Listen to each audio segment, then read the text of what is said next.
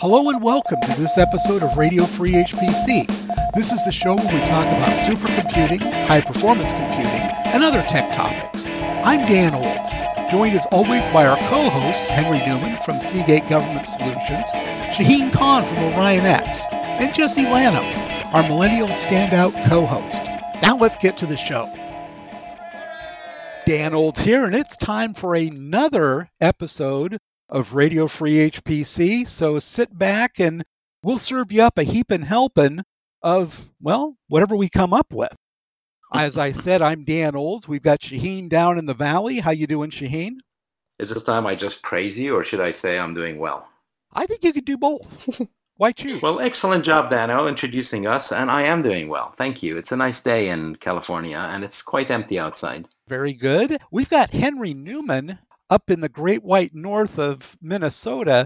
He has got, what, thirty-seven days until you make the move to Las Cruces? No, Dan, it's the two single-digit prime numbers multiplied. We're at twenty-one. We're at twenty-one oh, wow. days? Yes. Holy, oh, Ooh. wow. I thought you said thirty-seven. Okay, that's great. No. That's time to start. Uh... Three times seven is twenty-one, Dan. Thank you, Henry, for that education in prime numbers. I would never have guessed that. You said twenty-one. I thought you'd said thirty-seven before, but it's twenty-one, and I think that's awesome. It's very awesome for the people of Minnesota. Henry, how are you going to physically do this? There's a moving truck and packers that will come to our house. So all of those guys are available and lined up. As yeah, as of yesterday, we're still doing that, and we're actually okay. reducing restrictions in Minnesota. So I think I'm good. The question was, will the house be ready? That's the question. Mm. Mm. And the answer is probably no. Well, the good news is that there's plenty of hotel space these days. Yes, there is.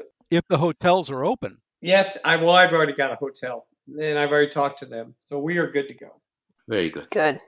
Well, that's great. That is just super. Speaking of super, we've been hearing a lot and about... And I'm here too. Oh, wow. I'm so sorry, Jesse. Speaking of super. Speaking of missing. Now we transition. You know he's going to call you the super millennial. Yes, once again. And then I go, of, no, Dan, I'm too young. Speaking of Jessie, she's here. Hi. Good. Now we can move on. Yes. Well, we're going to feature you a little bit later in the show, Jesse, so I'll go ahead and move on a little bit, and we'll do the first With my permission, Dan, yes. With your permission, yes. What we want to talk about a little bit today, kick around, is Honeywell. They were featured in an H P C Wire article entitled Honeywell's Big Bet on Trapped Ion Quantum Computing. They like the ions over there, Shaheen. They do like their ions, and they like to trap them. they, they, that's right. That's right. Maybe they don't like the ions. We're such an informational podcast. We are. I think that's enough said on that topic. They're trapping ions over there and forcing them to do computing. That's in Minnesota, you know, where it is cold enough that you don't need cryogenics. No. Dan, Dan. No, an overclocker's dream up there. No, uh, I'm telling you that it is. It is no longer the case. It was sixty yesterday. Well, that's nice. That would be sixty Kelvin, right? It was sixty Fahrenheit, so you know. Very nice. I want to thank you all for joining us for Minnesota Chat, but now we're going to move on. Today's almanac. Well, such a struggle. Prairie Home H P C. But so what about this thing, Shaheen? So, trapped ion.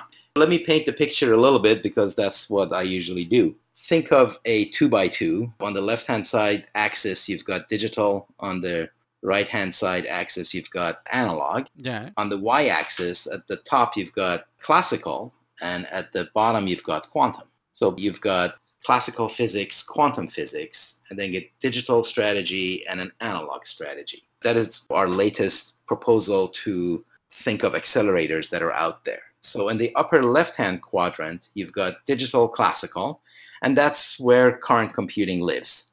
And it's clusters and G P Us and F P G As and T P Us and et cetera, et cetera.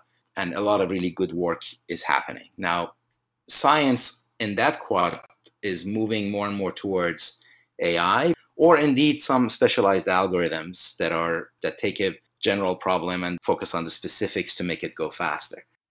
In order to go any faster than that, you have to look at the other three quadrangles. The bottom half of that chart is all quantum computing. On the bottom left, you've got quantum digital, and that's the quantum gate model, of which Honeywell and IonQ and I B M and Rigetti, a whole bunch of others are in that category. On the right-hand side of that, you've got quantum analog, and that's quantum annealers. That's your D-wave. If, exactly. So you could categorize it in that quad. The upper right-hand corner is an emerging area, and that's classical and analog, which is yet another way to go solve the puzzle. And that is the domain of so-called mixed signal C P Us, where you have analog circuitry that is aided by digital circuitry, and you solve the problems that way. Now, the reason why these approaches work, as Richard Feynman said, and name dropper, nature is quantum mechanical. So if you want to understand nature, you better be quantum mechanical. On the other hand, nature is also analog. So if you want to understand nature, you want to do analog. So all those three quads are where a lot of investment is taking place. So the Honeywell system is in that lower left-hand side quad. It is the quantum gate model, and within that category where you use semiconductor technology to achieve quantum entanglement, there are multiple strategies. Trapped atom is one, trapped ion is one, and there are a few other players in there. And the whole idea of that is that you suspend in space through electromagnetic fields either an atom or, or an ion, and then use lasers to induce entanglement. Now, the reason why the Honeywell machine is interesting is because it's scoring really well on a benchmark that is emerging in quantum computing, and that's quantum volume, Q V. And quantum volume looks at how many qubits you've got, what's the fidelity of this these bits in terms of quantum error correction, Q E C, and what the connectivity is among these qubits, how many of them can talk to how many other ones at the same time or be entangled. So then if you have a very large calibrated pool of qubits, that helps. And if you can rewire the circuitry, that helps. But that essentially characterizes the largest random circuit that the machine can implement. Honeywell, of course, has a long history of industrial strength refrigeration and magnetics and deep scientific stuff, satellite, that they can bring to bear to make this. Okay, then. That was cool. Thank you, Shaheen. All right. And they've been at this for ten years, according to the article. They have been, yeah. And they've been doing a very good job in stealth mode until they're ready to go. Now, the machine itself, it says it's going to be available mid-year this year, but people have been kicking the tires. But is a six-qubit machine really that interesting? Well, it's that quantum volume thing. So if they're getting the highest quantum volume that's out there, and if their count is low, that means the fidelity is really high, which is what they always knew it would be, and that the connectivity among the six is high. Hmm. So they're making up for it in other ways. Now, remember, when quantum computing first came along, people were saying that if you have the perfect qubit, really a thirty-two or a fifty qubit machine should give you quantum advantage or quantum supremacy on a whole lot of applications. In reality, that hasn't happened because fidelity isn't there and connectivity isn't there, and et cetera. Good stuff.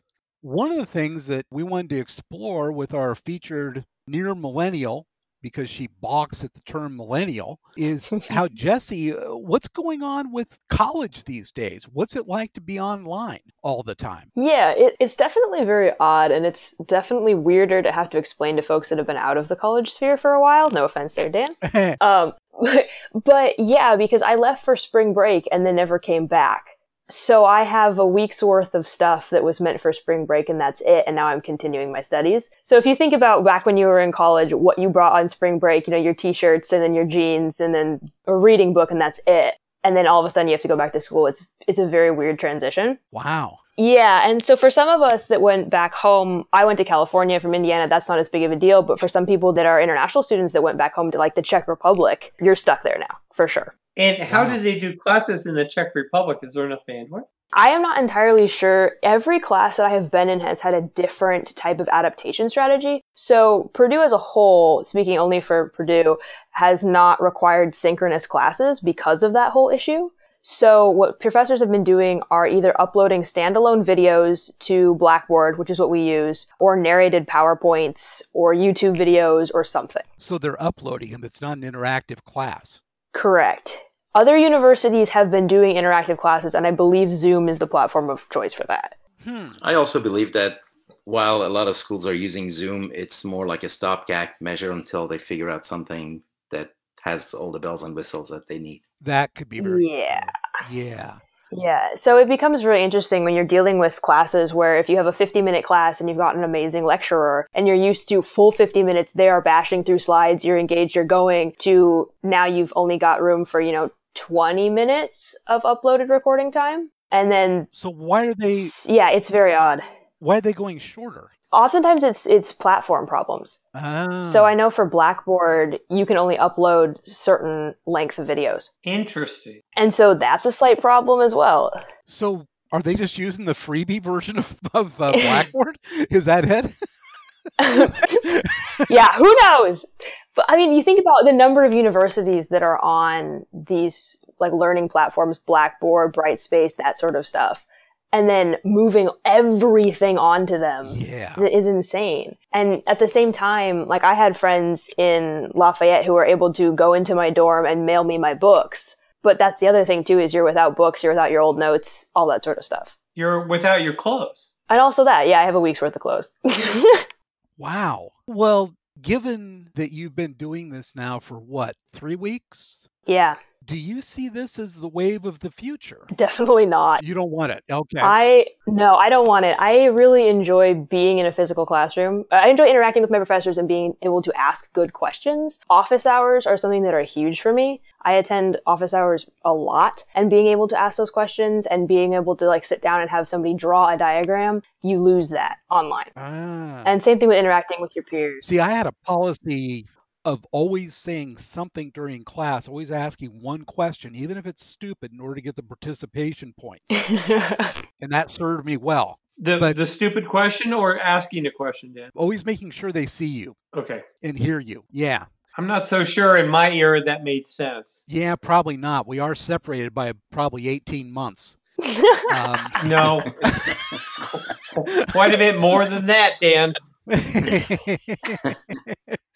So you don't feel, I don't want to put words in your mouth, and this is a international worldwide crisis, but I would probably in your position not feel like I'm getting my money's worth if this were a predominant model. It's kind of tricky. Yeah, if it's a predominant model, I would say that nothing really beats in-person classes. On the plus side, what this crisis is allowing us to figure out is certain things in terms of accessibility. So if you had a student that struggled in a traditional classroom that needed some sort of academic uh, accessibility accommodation for whatever reason, this I think is really helping figure out alternate means of how to teach. And I think there will be some good that comes out of it because of that. I think that's it. I think the important thing is that this new model will now be an accepted model. It doesn't have to be exclusive, but it's yet another model that is now possible and people know how to use it. Mm-hmm. Does anybody think that this spells the doom of the, you know, seventy-five thousand dollars tuition for the upper end universities? I don't think so. I don't think so. Eventually. No, because you lose so much interaction between peers and what being on campus can do for you in terms of, you know, not only intellectually, but socially as well. And what that means for especially college age kids and their personal growth, you lose that online. Yeah. Okay. Well, it's a good glimpse into what's going on and how you're dealing with it. Yeah. I mean, it's the way it is. And it's not what we would necessarily, everybody would like, but there's good things that'll come out of it. So we're trucking through in the meantime. Yes. I think it's going to be some competitive pressure. I think it has to be. But we'll see. Mm. We'll see. You know, speaking of pressure.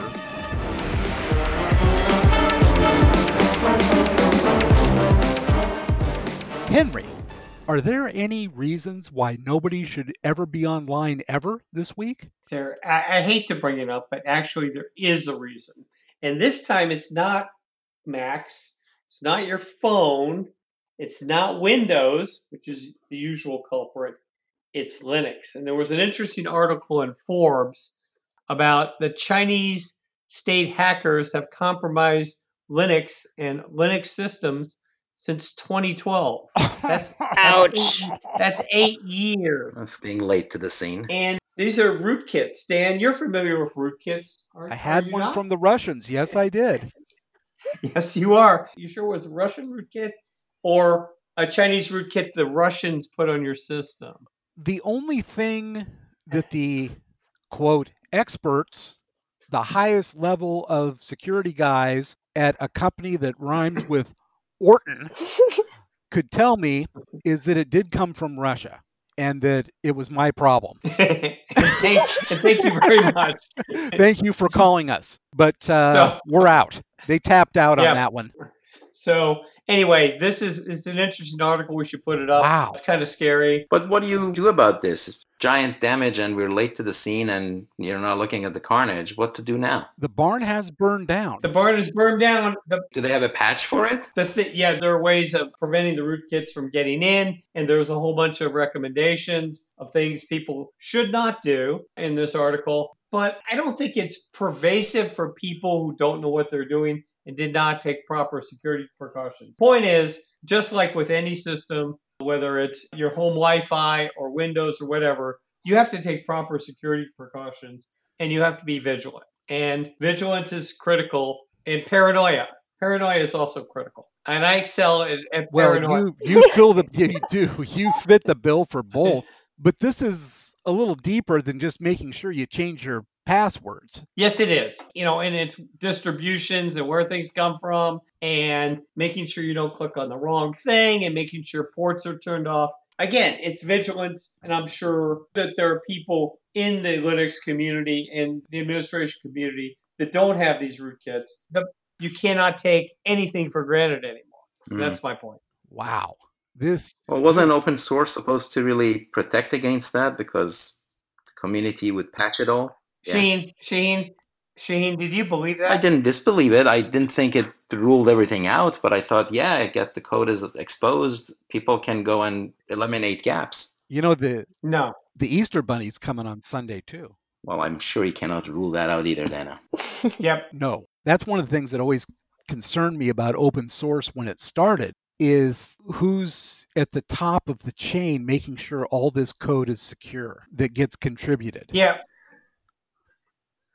Hmm, do we know? We don't know. That's that's a lull. Okay, well, this was a really good article to tell us to wisen up. Okay, hear that sound?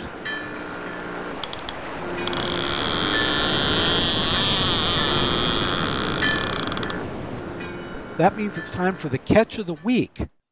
What do you got, Henry? Nothing. Your nets are empty yet again. Um, that's not true. He had caught a whale, but he decided to let me take it to the boat. Okay. Shaheen, Shaheen, just so you know, whales are mammals and you don't fish for them. It was a tuna. You harpoon them.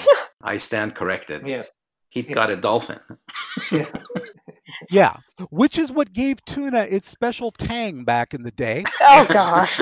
But I guess that's all wrong now. Moving on. So, Shaheen, what do you have? Well, Henry had caught a very giant fish. I thought it was just an awesome catch. So there's an article in the Register talking about an astonishingly rare film documenting British intelligence personnel linked to the code breakers at Bletchley Park. Ah. And we all fondly know of Bletchley Park as where Alan Turing and his team broke the Enigma cipher codes, et cetera. I saw that movie. But that rare film has been released by the Parks Trust, ah. offering a glimpse of unsung heroes who helped win the Second World War. So it's a must-see. It's a relatively short video of the video that is interesting to watch, and it's an excellent find. So thank you, Henry, and thanks for giving me the podium. Very cool. We will put the link up there. It's a really neat video. Yeah. What do you have, Jesse? So this blew up on Twitter, and I got a good chuckle out of it, but the state of New Jersey is desperately looking for COBOL programmers.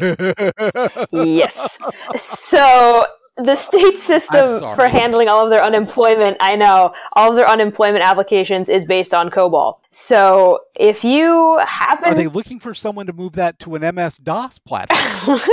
Nope. Nope. This is I B M M V S. I have a high school buddy who's also a college roommate M V S. Who is looking to work weekends up in New Jersey. That's pretty cool. Mm-hmm. New Jersey is hiring, folks. Yep. Dirty Jers. So he's going to enjoy that so much. Oh, that I can't think yeah. of anything better than living in Jersey during a virus. Being a COBOL outbreak. Programmer. and doing COBOL. This is your dystopian life. This is. By the way, there's a bit of related trivia. On this day in nineteen sixty-four, I B M introduced the three sixty Ooh. Computing series. Mm. Now, nice. now, we've got to nice. salute that. Oh, definitely. That should be more than just an aside. Maybe next show we'll dive into that and give some people a history lesson. Very good. Or maybe we'll forget about it. Bring your assembler language manuals or cards. Yes. Yeah, we'll, we'll do the entire show on cards. But that's a very good catch, Jesse. Uh, those poor souls. Huh. Oh, well. So anyway, let's go ahead and call that a show. And we appreciate you being out there and listening. We want everybody to stay safe, because we can't afford to lose a listener, not with only sixteen of you. Thank you for listening. Drop us a note at podcast at radio free h p c dot com or hit us up on Twitter at radio free h p c. Thank you for listening, and bye-bye. Boom. Thank you for listening to this episode of Radio Free H P C. And as a quick note, the views and opinions of Henry Newman are his and do not reflect any policy or position of Seagate Government Solutions or Seagate Technology. Thank you for listening.